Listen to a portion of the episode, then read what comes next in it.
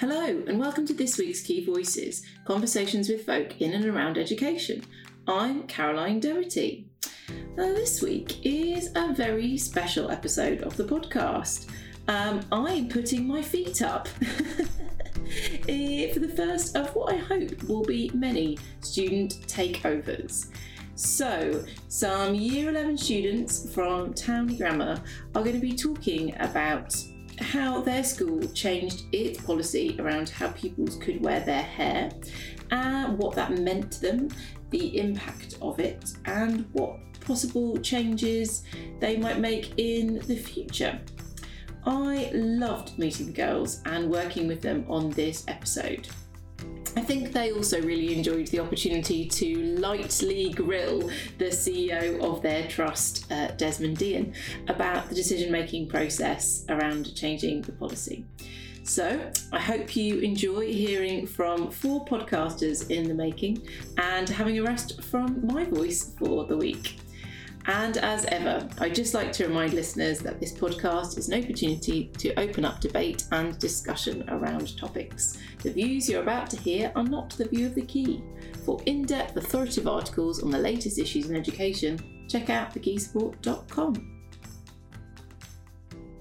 So my name's Muna Chimso, but everyone calls me Muna. Um, I'm 15. Uh, for sixth form, I want to do biology, chemistry, and philosophy and ethics here. And yeah. My name is Yamika and I'm a student here at Townley. Um, I enjoy going to school because I like meeting up with my friends and uh, learning about new stuff every day. Um, I am going to go to sixth form here at Townley and I'm going to study biology, chemistry, and maths. So I'm really looking forward for that. Um, hello everyone, my name is Nondini Fithrat. Um, I, s- I am 16. I am also currently in year 11 and uh, next year I will be studying also biology, chemistry and maths and hopefully an EPQ as well. And I'm not, an EPQ is an extended project qualification and it's essentially when you can study a subject um, not relate, well it can relate to your A-level curriculum but it can be further and it can be in whatever you want and you can write an essay or an artifact on it and yeah Um, my name is Hannah Ead. I'm 16. I'm a student here at Townley. I'm hoping to go into doing German film studies, philosophy and ethics, and an EPQ as well at sixth form. For like any changes to the hair policy, a lot of black people were very hesitant when it came to um, their hairstyles. I think for me, hair was important. It was protective. It was my culture, and it was the way I also express myself. Mm. So like being hindered on what you can do with your hair, I think affected a lot of people in school, and also I feel like people don't take into account how that affected black people in the classroom as well. Mm. Because the stigma around like the hair policy was that certain hairstyles are distracting or they're not professional enough for school. And i think that stigma followed a lot of black children into like the classroom. And they they might not necessarily have been able to focus as much because they were like they're thinking like oh am i distracting anybody? Like is my hair too much? Or like like yeah. So i think with the kind of hair policy changing it also changed that stigma. And it allowed um, a lot of people to be more free in the classroom as well i think. And like having that extra freedom with what to do with your hair i feel like also benefited a lot of people in terms of because there isn't there's a lot of ways that there's a lot of different hair types in the black community. There's not mm. just a set way that everyone can protect their hair. Like everyone's hair is different in the summer in the winter. Like yeah so i think having that kind of open gate to do what you want has allowed people to become more expressive in what they're doing Can I hop in and explain the hair policy quickly? Um, so previously, I can't remember what year it was, but a couple years ago, um, the rules here at Townley around hair were um, you weren't allowed any color in your hair. You had to, I think, I'm pretty sure you had to have your hair in like black braids, wasn't it? Um, yeah mm. and like it wasn't allowed to be you weren't allowed to have it out like naturally um like for people like, for like black people with I forget the word like kinky hair is yeah, is yeah, that the yeah. word um, but like coily and kinky hair and like that hair texture um and there was rules like you weren't allowed to have like a shaved head and um, no color in your hair, no mm. like beads in your hair, and things like have things like beads in your hair or like certain styles of braids. I'm pretty sure as well. It was deemed mm. unprofessional and messy, and so that caused it caused a lot of tension between staff and students. Um, mm. Between like especially um, students that were black or like had their hair like that for cultural like in braids for like cultural or like even personal reasons as well, like protection hair protection, and in general, just being told that you can't express yourself has a mm. very negative impact on your mental health. Mm. Because obviously, we respect in school you wear a uniform. That's respectable, it's understandable, we know why. But when you're restricting things like hair, it's very much based in a very old viewpoint of you need to look a certain way or no one will want to hire you or no one mm. will think that you're a professional person, which not as many people think like that anymore as a baseline because mm.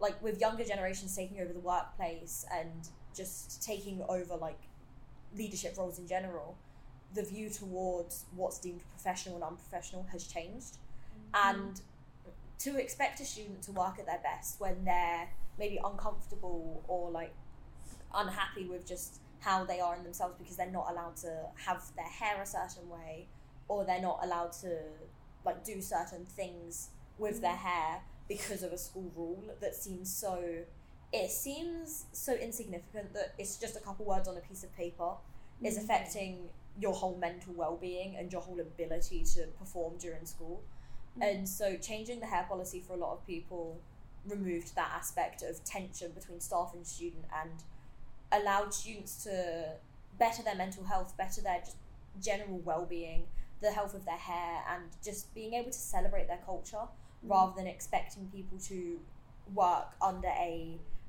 under like the culture that like a white English person's culture is what was expected of everyone to be behaving under.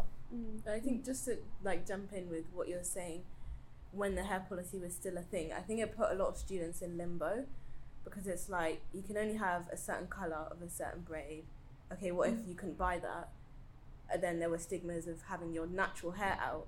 Mm. So it's like, well, what do you want me to do with my hair? Yeah. like, so I think because the rules were so strict, like I know in year seven, I rarely wore braids because it was mm. like I just like braided down my natural hair mm. because it was like, okay, if I wear these braids, will it be the right color?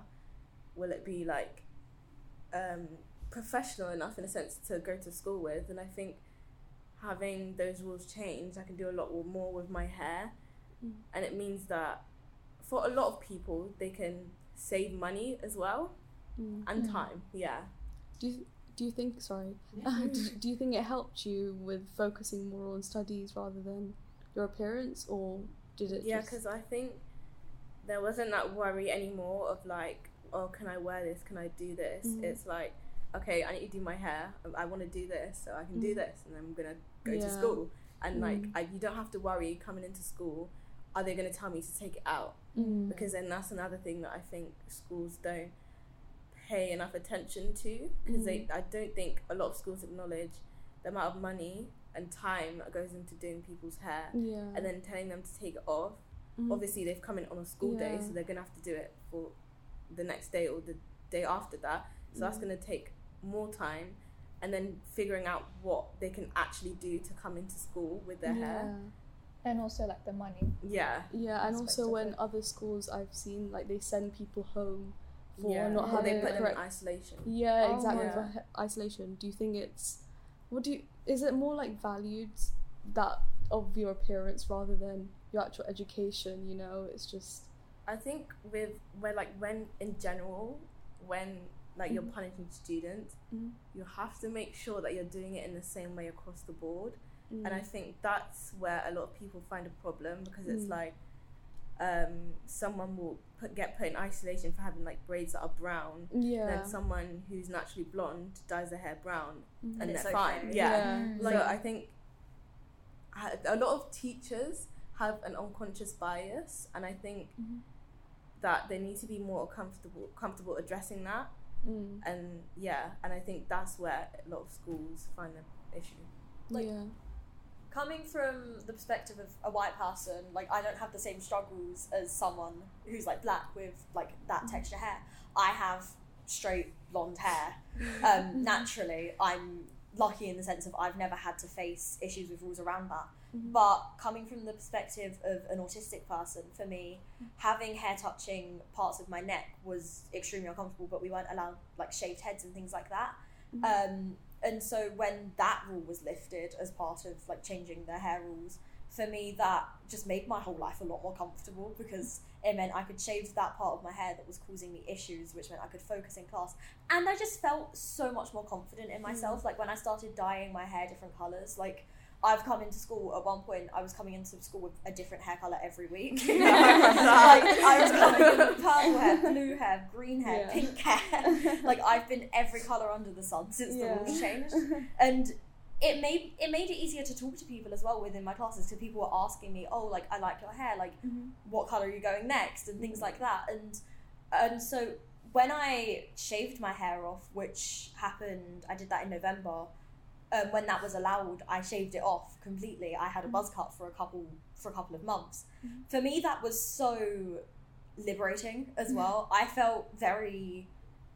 It really made me feel so much more confident in myself because I'd gone through years and years and years of having this long hair, um, and then I just impulsively shaved it all off Mm. and my mental health was so much better for it Mm. because the confidence that I'd had issues with in the past with my anxiety as well, it was just all gone because I wasn't hiding behind my hair as such anymore. I was being my own person and experiencing things, and people were talking to me, not to a face with hair. Yeah. I guess it's more of a comfort as well, just knowing that no one's gonna really say anything about it. Yeah, they can't anymore. tell me off for having yeah. no hair. yeah, true. Just quickly, what would you, what would you say to any schools that are maybe thinking about changing changing their policy? I personally would say it's the best thing you could do for the relationship between staff and Yeah. students. But Yeah. I'd say also Yeah. do it with the students. Yeah. Um, Yeah, Don't assume def- yeah, yeah, Yeah. and I think reaching out to the students and hearing their point of view and hearing because ultimately they're the ones that are living in that community, so Mhm. they know what's best for Yeah. that community. So I think Mhm. reaching out to their students, learning from them, Mhm. like um, and taking what they've said into account is also very important. Yeah, Yeah, like exactly. asking the students what they want and finding a compromise that works from both perspectives as well. Mhm. And just allowing that communication is very important for staff student relationships. Mhm. And in general, it will increase the performance Yeah. of schools because you feel a lot more comfortable. You feel like you're Mhm. being listened to Yeah. and valued as a person attending that school. Yeah, it's more like less distraction because you can focus more on the work being at hand rather than just about your appearance, you know. I feel like like all school, not all schools, schools should at least try it for a while because we've like been getting positive feedback from students, Yeah, and it only impacted their mental health mm-hmm. in a positive way. yeah. So I feel like at least try it and and see where it goes Yeah. for other schools. Do you yeah. think rather than just cha- not just changing the hair, but do you think there's other policies in the school perhaps we could change in terms of appearance or anything like that?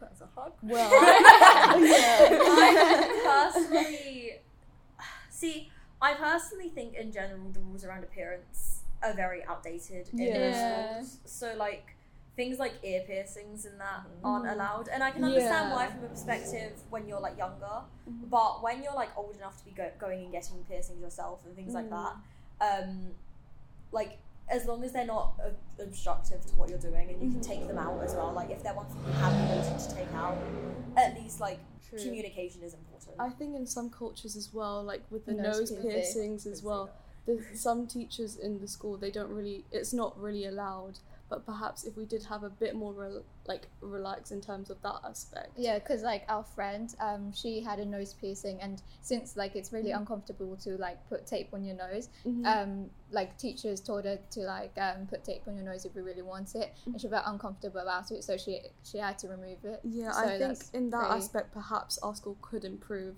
Yeah. just in terms of like just increasing the relationship between the students and the teachers and not having uh, that kind of distraction and more we could focus more about like the work at hand rather than just the appearance. But at the same time, I think a uniform is good. Uh, do you think? A uniform and a dress code is important. Yeah. yeah. But down to the piercing and down to the Yeah, hair. I think, especially when there is cultural reasons Yeah. or like personal reasons for it, to Mhm. not feel alienated if you've chosen or Mhm. if you've like allowed yourself to do certain things and Mhm. experience your culture and experience yourself in that way.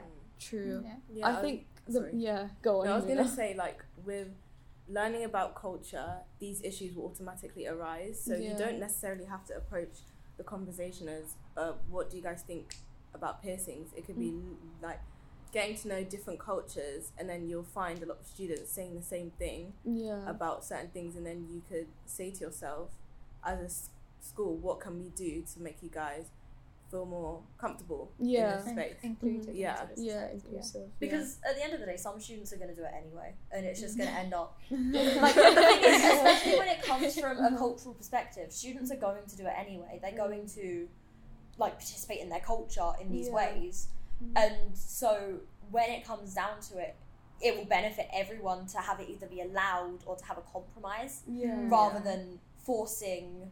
Again, forcing a white English culture on students who don't come from a white English culture. And I think what you say about students doing it anyway, I think Mhm. that's also because there isn't as much communication Definitely. from a Yeah. cultural aspect from teachers and parents. Yeah. So true. parents will like tell their ch- like children. Perhaps people just need to be educated Yeah. about the So culture. I, I think it's not just a discussion for teachers and students, but teachers, students, and parents. Yeah, Yeah. true. Mm-hmm. Yeah. Parents need to be brought into the conversation. Yeah, Yeah, true. are. Because obviously they would probably want their children to be at least like not like associated with their own culture mm-hmm. because they've lived with it their whole lives, you know. So yeah, it is something that perhaps we should talk about and perhaps improve more on as well. Hello, I'm Desmond Deehan. I'm the CEO and Executive Head Teacher of the Odyssey Trust for Education.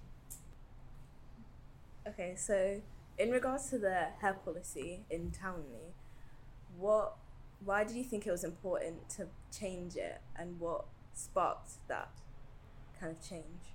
Okay, good, good question. And it's probably multiple things that, that caused the change, and probably over a period of time. So take two key features of, of Townley Grammar. Uh, one, it's a girls' school, and the other, it's a very diverse girls' school uh, with a significant Black African population, around sort of 30%. So, on the girls' school point of view, in, in terms of the work around girls' education and feminism, one of the key issues around control, power, and influence around uh, young women has been hair. So there's been a number of different ways. Voice, how voice is controlled, where, where they have a voice, etc. The other has been controlling women's hair, uh, usually by men or patriarchal society. So one of the issues that we was obvious was actually by having hair rules, we were continuing and perpetuating that. It was causing a conflict of somebody, uh, an adult, person in authority, telling a young girl about what their hair should or shouldn't be like, and making a value judgment around that as well. Add to that, then the uh, the discrimination around hairstyles that have a cultural uh, significance for particular ethnic groups. That clearly some students were being challenged more than others for their hairstyles, and actually, if you witnessed it, there was nothing particularly wrong with the hair. It was different to others, but most ostensibly it was different to white students. So clearly, black students were being challenged more often than white students. Therefore, there was clearly some form of discrimination. Look then at behaviour um, patterns and, and, and, records of behaviour, where students were being uh, sanctioned. Frequently, it was around hair, so nothing else related to any kind of thing around behaviour. It was just the hair bit, which clearly wasn't a behaviour issue uh, because you're not behaving; it's just your hair. Yeah. Um, so there was that issue. I then actually read uh, a book by Emma Dabiri, uh, Don't Touch My Hair, which i explains the history of black African hair and the significance of different hairstyles within that. And I felt a little bit more equipped from that and from the comments that we've been receiving from students around this, uh, that actually this was probably a good opportunity to actually make a, a stand and, and, and do something different and change it. Um, and it seemed a really simple thing to do because it's not putting something new in, it's actually taking something out that seemed to be unnecessary, time consuming, and creating uh, conflict. even without that, at that point, hadn't really considered the longer term mental health aspect of being challenged around your hair and the uh, self esteem, self confidence, which is a key issue, I think, for, for girls anyway at secondary age.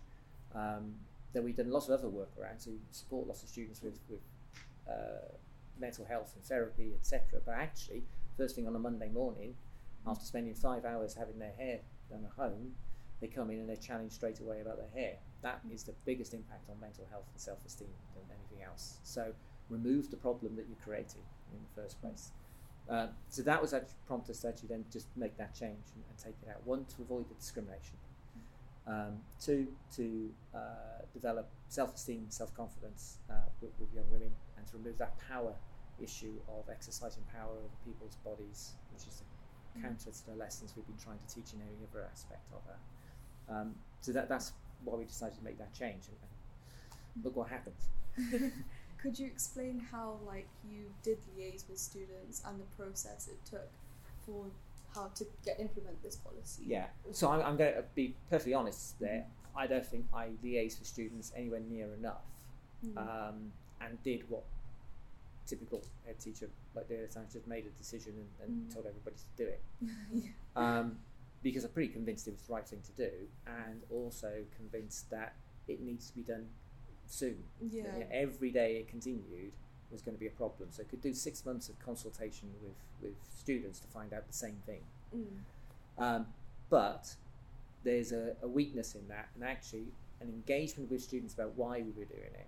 Mm-hmm. Yeah. And, and listening to their views about that would have actually helped the implementation of that and, and how it landed and, and been received as yeah. well. Um, and I think that we all have lessons to learn as you look back on something. Actually, this probably would have had a, a more positive impact uh, amongst the school community and a better understanding uh, around it if actually done some engagement around why mm. we've changed it and their views. It would also help to explain to staff mm. because I think if um, teachers were aware of the effect it had, it would have helped them to implement this as well. So mm. th- one of the lessons I learned was actually engage with the students, even if you know it's the right idea, and even if you're probably going to do it anyway. engage because it informs what you do and how you implement it. Yeah, true. So obviously you touched upon engagement with students. So if you could just go back and just think, oh, what could have I changed? What could I have done differently? Besides the engagement, what else do you think you could have done Ooh, right. Well, I suppose could have had wider discussions with the senior leadership team uh, mm. and, staff as well mm. around the experience. What, what I recognised was that you have a set of rules that are in the, the uniform code set, but you also have a set of behaviours that people do. So frequently, what it would appear was students were being challenged on things that actually weren't actually in the uniform rules at all, mm. um, but they were making a, a, an independent judgment to, to challenge or speak. Mm. And the recognition that just challenging someone is a sanction on yeah. its own. If you're picked out in your class mm. uh, and something public is said to you about your hair, that mm. in itself is a sanction. You don't have to end up in a detention for that. It doesn't get recorded as such, but you walk away from it as the student feeling, yeah. I feel bad now and I didn't feel mm. that way before. Mm. Uh, and I feel I've been told off. Uh, and the teacher might not think that that's what they've done, mm. but effectively that's how it lands. So I think having that conversation with the teachers uh, around their behaviours and what they're doing and what they felt the rules were, yeah. uh, because I very few of these were actually written in, in any kind of rule or code mm-hmm. of conduct. They were just individual personal judgments being made, sometimes with the best of intentions, mm-hmm. um, but ill considered and probably ill conceived around the knowledge of the students. So there would have been that.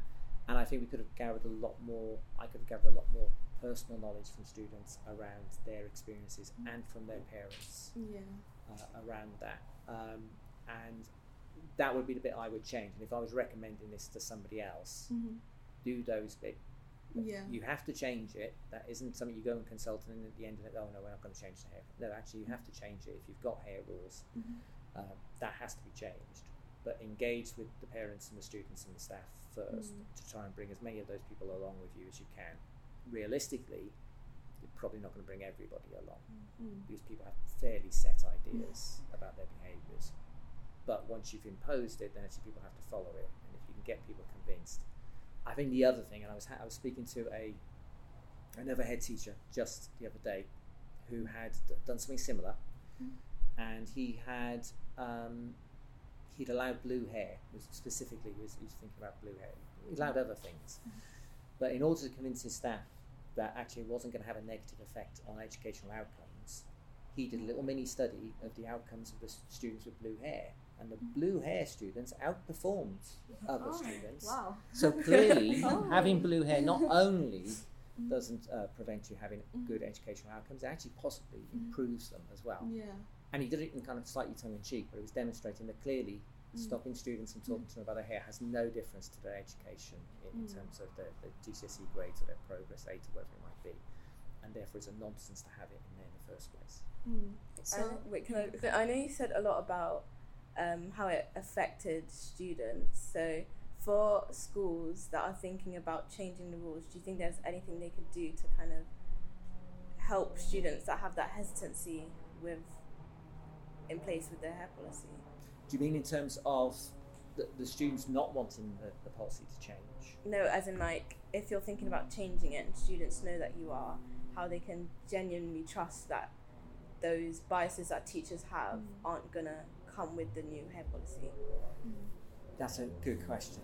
Uh, and there isn't a clear cut answer to how that works because you're talking about big organisations, lots of individual people um, with their perhaps individual prejudices and, and, and behaviours and habits. Um, so it's not perfect and it is a little bit messy. So I think the first thing I would do is set that ex- set expectations. What can we reasonably expect from this? It's not going to transform everybody's lives immediately. Uh, it's not necessarily going to make everything easier to begin with. Uh, there probably is going to be an initial elation around some change, and some people will go colouring their hair every week. Um, but then it, it, it will settle around that, and then there will still be issues to resolve, like piercings. Um, so there'll, there'll be another thing as well to do. So I, I, I think setting the expectations of what reasonably can be achieved in that by just removing something or changing something in a hair rule. Um, I think the other would be that engaging in a conversation around why you're doing it uh, and why it's there in the first place uh, and what the purpose therefore of education really is uh, and what are we doing? It, everything that you do in schools is education. And removing uh, discriminatory hair rules is an educational process in itself.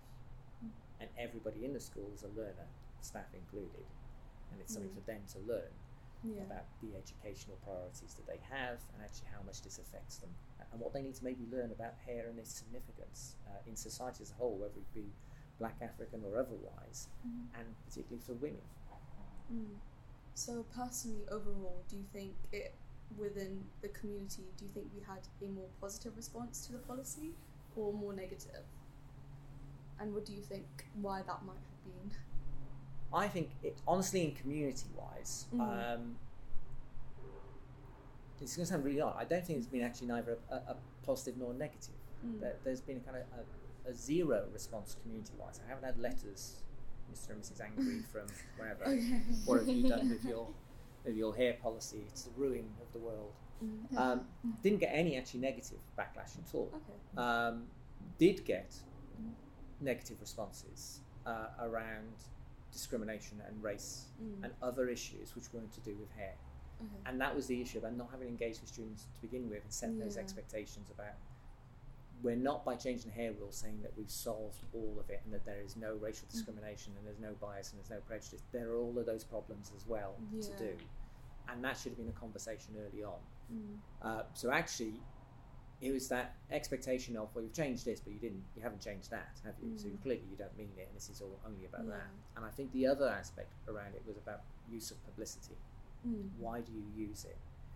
And I think my understanding over over time now, looking back at that, is that for for a certain generation, shall I say, um, that publicity very often is being presented as an end in itself. So when you look at all the YouTube influencers, etc. The whole purpose, their whole existence, is actually to be on camera or to get publicity, and that seems to be that's the point. But actually, publicity isn't always about that, and if actually when it's used well, isn't for that. It's actually to get a message across and to influence others. Mm. It's not just for publicity. So ending up on, on, in a newspaper or on a radio actually is so that other head teachers and school leaders hear it and think, well, actually, if you can do that mm. and it's not causing a negative for you, then actually we can as well. And to stimulate a discussion around it, not actually simply to get the attention for doing it. So that, that phrase virtue signaling, uh, which was used quite a bit, um, is recognizing that, yeah, that could be the case, and actually there are probably maybe plenty of people who do that as well. But there's also another strategic reason for using publicity if you want to get a message across. And here we are doing a podcast about hair discrimination. And this is, I've done another podcast around hair discrimination. We mm. have World Afro Day that we're, doing as well. Mm-hmm. All of that is around publicity. If you hadn't done the publicity, I wouldn't have been doing a podcast this week earlier with two other head teachers discussing how do you change school mm. hair rules because you have to do it to get that. It's not actually just to get my number of followers up on, on my, Yeah. my influencing. It's perhaps more about the message you're trying to send out to other people. And I think that's also personally, when the hair policy did change, I think there should have been a lot more communication surrounding it because personally, I, I don't think there was much of like a concrete like rule, so I wasn't fully aware Yeah. until a lot later when people did start actually ch- Honestly, using. the only time that I realised that the hair policy had changed, um, which was like pre like newspapers and stuff, um, was I decided I don't care anymore. I'm just gonna dye my hair, and I dyed my hair bright purple and just came in and said, you know what, Yeah. I'm just gonna do it because I want to. And when I didn't get any backlash from that, I was kind of like, okay, this isn't right. What's happening? I was a little bit confused, and then I kind of realised, oh wait, rules have changed. Like, Mm. and then it started dawning on me, and then I think other people started Yeah. realising as well because people were asking me like, how aren't you in trouble for your hair? Because it was like bright purple Yeah. against like bleach blonde. So like I think that was the biggest thing for me and for like some of the, my peers personally was Mhm. like, oh that's changed. yeah. I only realised when I saw other people dying their Yeah. and, and them not getting in students trouble. did it. Maybe the students were a bit because it wasn't a concrete rule, you know, Mm. it wasn't a change. So perhaps people were a bit worried that oh, what will the teachers say? Because none of the teachers really spoke about it as much. no one really said anything. Yeah. And that was the scariest part. Yeah. exactly. So perhaps a lot more communication. Like, Yes, I think I think it's yeah more communication and how the communication is Yeah. done. It was interesting actually making that point because I went to our other school, King Henry School, Mhm. around sort of same uh, probably within the same week as the main publicity of it. Mm. Students already knew. There, Oh, okay. they were already coming up to me and asking me about have the ch- have the hair rules changed here as well. So, Mm. Yeah, yeah. Yeah. And, and then you know all the multicolored hair came out. As well, at the so, Yeah. so some information passes really quickly. I Mm. think it might be a characteristic of this school Mhm. um, that you expect an official communication. Yeah. Letter sent to the parents. Yeah, so the things got to be done the right way. We want an official communication. We want a letter from the head teacher explaining this, otherwise we're not taking this seriously. So, Yeah.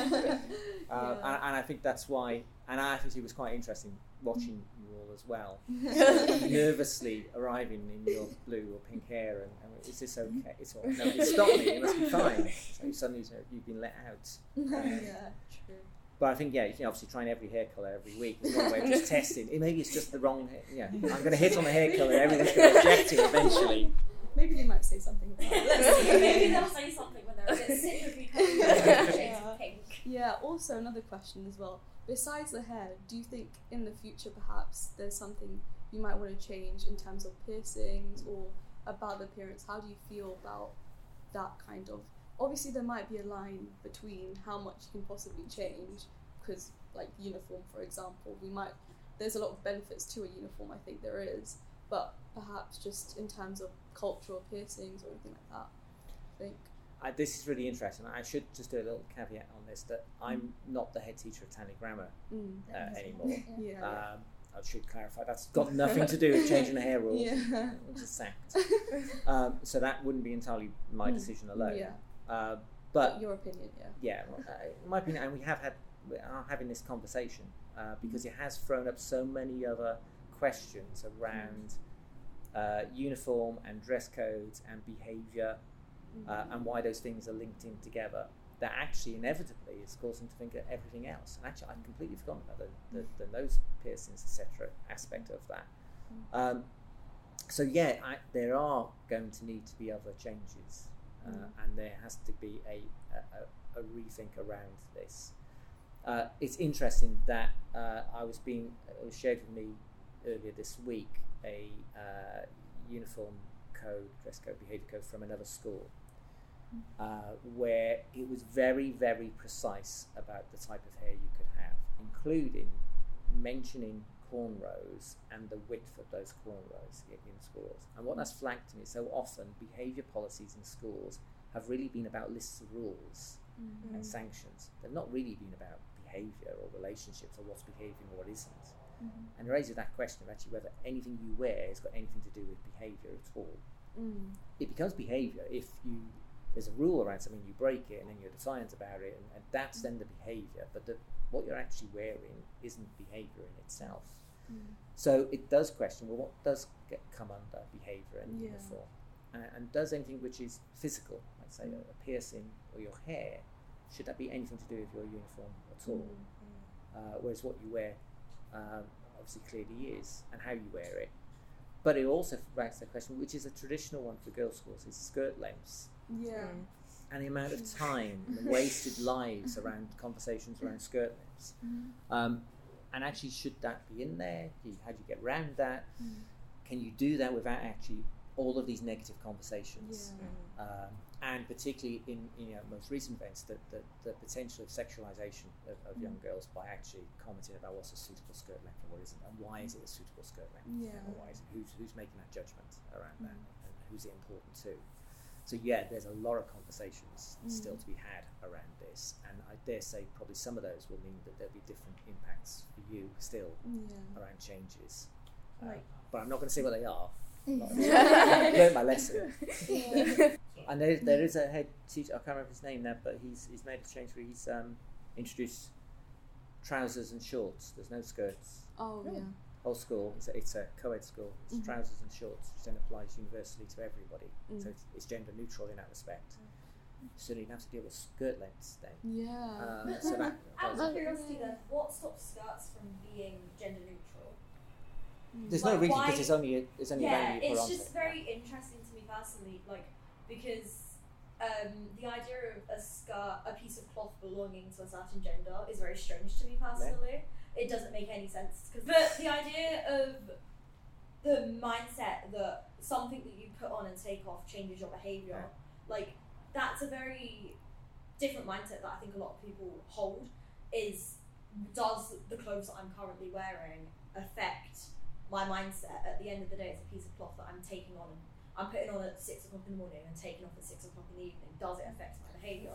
I think i in addition to that, not only does it affect your mindset, is it affecting somebody else's mindset? And should it?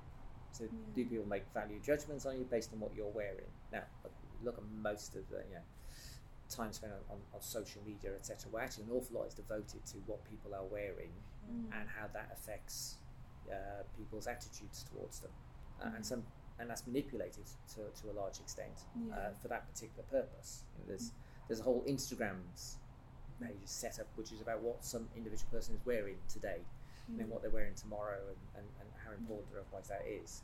So it, it, it is important in terms of whether what you wear has any other significance beyond clothing that you choose and your own self-expression, and whether it has anything to do with gender or identity Mm. and, and, and any business of anybody else other Yeah. than yourself. Um, but these are really big questions, which is entirely the kind of questions I expect you to be having. Um, and that means they're not really simple answers. Mm. But what we have done, I think, is, is probably shattered the illusion that somehow education and standards in schools are linked to clothing and appearance in any way. Mm. Uh, and that's a big hurdle for an awful lot of school leaders to get over, and, and Yeah. they're, they're going to take it really difficult to get over because they've actually had years of being trained and inducted into thinking that this actually they're one and the same thing. Yeah. How you appear is is a testament to the school standards Mm. uh, rather than it's simply a personal choice. That's why I think there's a lot of benefits to having a uniform because obviously it does represent the school, but there is a question of how far should we go that perhaps it does stand in the way of education and our right to having an education, Like- especially when sorry. Sorry. Yeah, sorry. but especially when some people like they get might in other schools they might get sent home because of their hair choice or what they wear, mm. and in that instance, they don't even get like to go into that lesson and be taught something new. It's a question of how far should you go for that. Yeah, I think with uniform rules especially, like it can be very controlling over a young person because like outside of a uniform, you're wearing a uniform once, like five da- five days a week, every week pretty much. Like miss a few weeks here and there, and obviously the summer. Um, and so one, it comes into there's a lot of conversations around it about like difference between different like um, backgrounds, like and people who might be closer to poverty than other people, and like different classes and things like that, and how heavily and like where what place of privilege it might come from, in, like enforcing certain it must be this. So, because personally, in my personal opinion, I know not everyone agrees with me. The way that the sixth form works with a dress code rather than a uniform, and like works better and is a lot more inclusive than the way that a mm-hmm. uniform works mm-hmm. because uniforms are very expensive because you've got to have the specific things and it can cost hundreds and hundreds and hundreds of pounds. Whereas if you're playing to a dress code, not a uniform, you can there's a lot more flexibility with I can afford this cheaper skirt or I can get this cheaper blazer or hey I might splurge and get this very expensive blazer and it allows more of an experience of a real life experience because in workplaces you don't have uniforms for the most part you have dress codes and it allows that preparation for those experiences that you're going to have You're right. Uh, uh, there's a lot of sense in that. Um, I think what we what we know particularly about young people is that even within a dress code, there's lots of, of room to have a one-upmanship about what you're wearing and Yeah, the latest fashion, and, and, and just just trainers' shoes alone, Mm. you can write volumes on what's the right one to be wearing when. So there can still be a price I- issue in that, and there can still be a privilege uh, expression within that as well. So it, it is complicated, but and in some respects, uniforms at their best remove that competitiveness Yeah. from it, give a sense of collective identity, um, and uh, allow people to be participating in something together. Um, and, and to, all, to some extent, people are always wearing uniforms of some sort or another. And there might be self selected, chosen ones, so it's consensual. I'm, I'm wearing a suit uh, because that's the uniform for, for school leaders generally, and that's what's expected to be wearing. If I rocked up here in shorts and trainers and a white shirt, you'd, you'd, you'd be a bit perturbed. Uh, so th- there's always that a- aspect within it. But I think one of the important themes in, in this that we've realised just recently is around um, power and consent.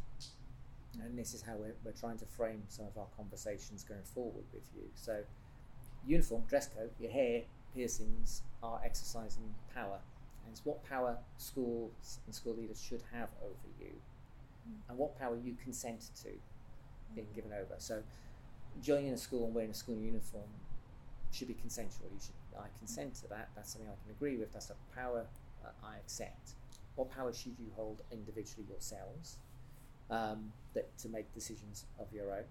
Um, and what power should be exerted by others? And I think sometimes when uniform rules are enforced fairly strictly, and there are examples of schools and trusts which have made their whole being around the enforcement of rules. Actually, what that is an enforcement of power, and, it, and it's telling those young people that we are the people in power, and you have to do what we say. Now, what we know is from most recent events and changes, actually, that's the thing that has to be raised up to question: who are the people in power? Who should be in power? uh, and particularly in a de- democracy, and how should that power be exercised? Uh, and this is a really good example of that, and a good way, if you're in education, that's where you should be learning this. Okay. I Yeah. have, I have a question before I forget again. Because I know you were saying before about how you use publicity, and then now you're talking about power and where the power lies. So I was just gonna ask, what is your opinion on like students using publicity to kind of shed light on their school's existing negative rules? And if that was done in our school before you'd made changes, how would that have affected the way that you made the changes that you did? Okay, so I mean, the second part of that is really hard to say because that's trying to get yourself in the mind you're at then when actually you're, you're not in that mind now because things have already affected and changed that. But I'll, I'll think about it as I answer it. I think one of the things it's easy to go away from recent events around uh, Black Lives Matter and ev- uh, everyone's invited, etc., to to come away from that thinking that actually protest is change and publicity is change. It's not. Nothing actually. I mean, we had publicity around the, the hair discrimination, and yet in the last year there's been a 67% increase in hair discrimination in schools. So it clearly hasn't changed things. It's begun a process of conversations and dialogues, but in itself it doesn't change it. Sim- similarly, going on, on a protest march um, will draw attention to something, but in itself it's not going to change it. It's going to be people behind that who are very often having to build alliances with the people who they disagree with in order to affect real changes to that. That's the more complex, harder, and less public side of changes. And it's recognizing that actually that's the bit that's really important. Yes, you sometimes need to draw attention to something um, in order to get that conversation, to get that dialogue done. And that's where publicity is useful. And that's presuming that you can't have that dialogue without it. And I think from a school context, what, what we would always be interested in is actually, well, has that is this is that publicity because we've tried to have that conversation and, and people are refusing to listen? or is it because actually that's what everybody's doing, therefore let's do that? Mm. Um, and I think if you have tried to have a conversation through the routes that are available mm-hmm. to you to do that, and you're getting hit with a brick wall or, or, or, or resistance to that, then yeah, sometimes you have to go and get some kind of publicity to draw attention to it. Whether that is the press or social media or whatever is another matter. Which one's going to be useful? Sometimes publicity can actually get in the way of having that conversation mm. because you, are dealing with the aftermath of that publicity rather than the conversation you wanted to have, which was about something which probably could be very easily solved. Yeah. Um, and in this in- instance, with the hair discrimination, actually, it was instigated from, from leadership rather than necessarily from students. Mm. Students clearly felt it but hadn't expressed it. Mm. Uh, and actually, one of the questions we had around that was actually, is there something in the makeup and the structure of the school that hadn't allowed students to do that, to give them an avenue or, or, a voice in order to do that in the first place. And that's something that still has to be in place for any future discussions, such as mm. this, mm.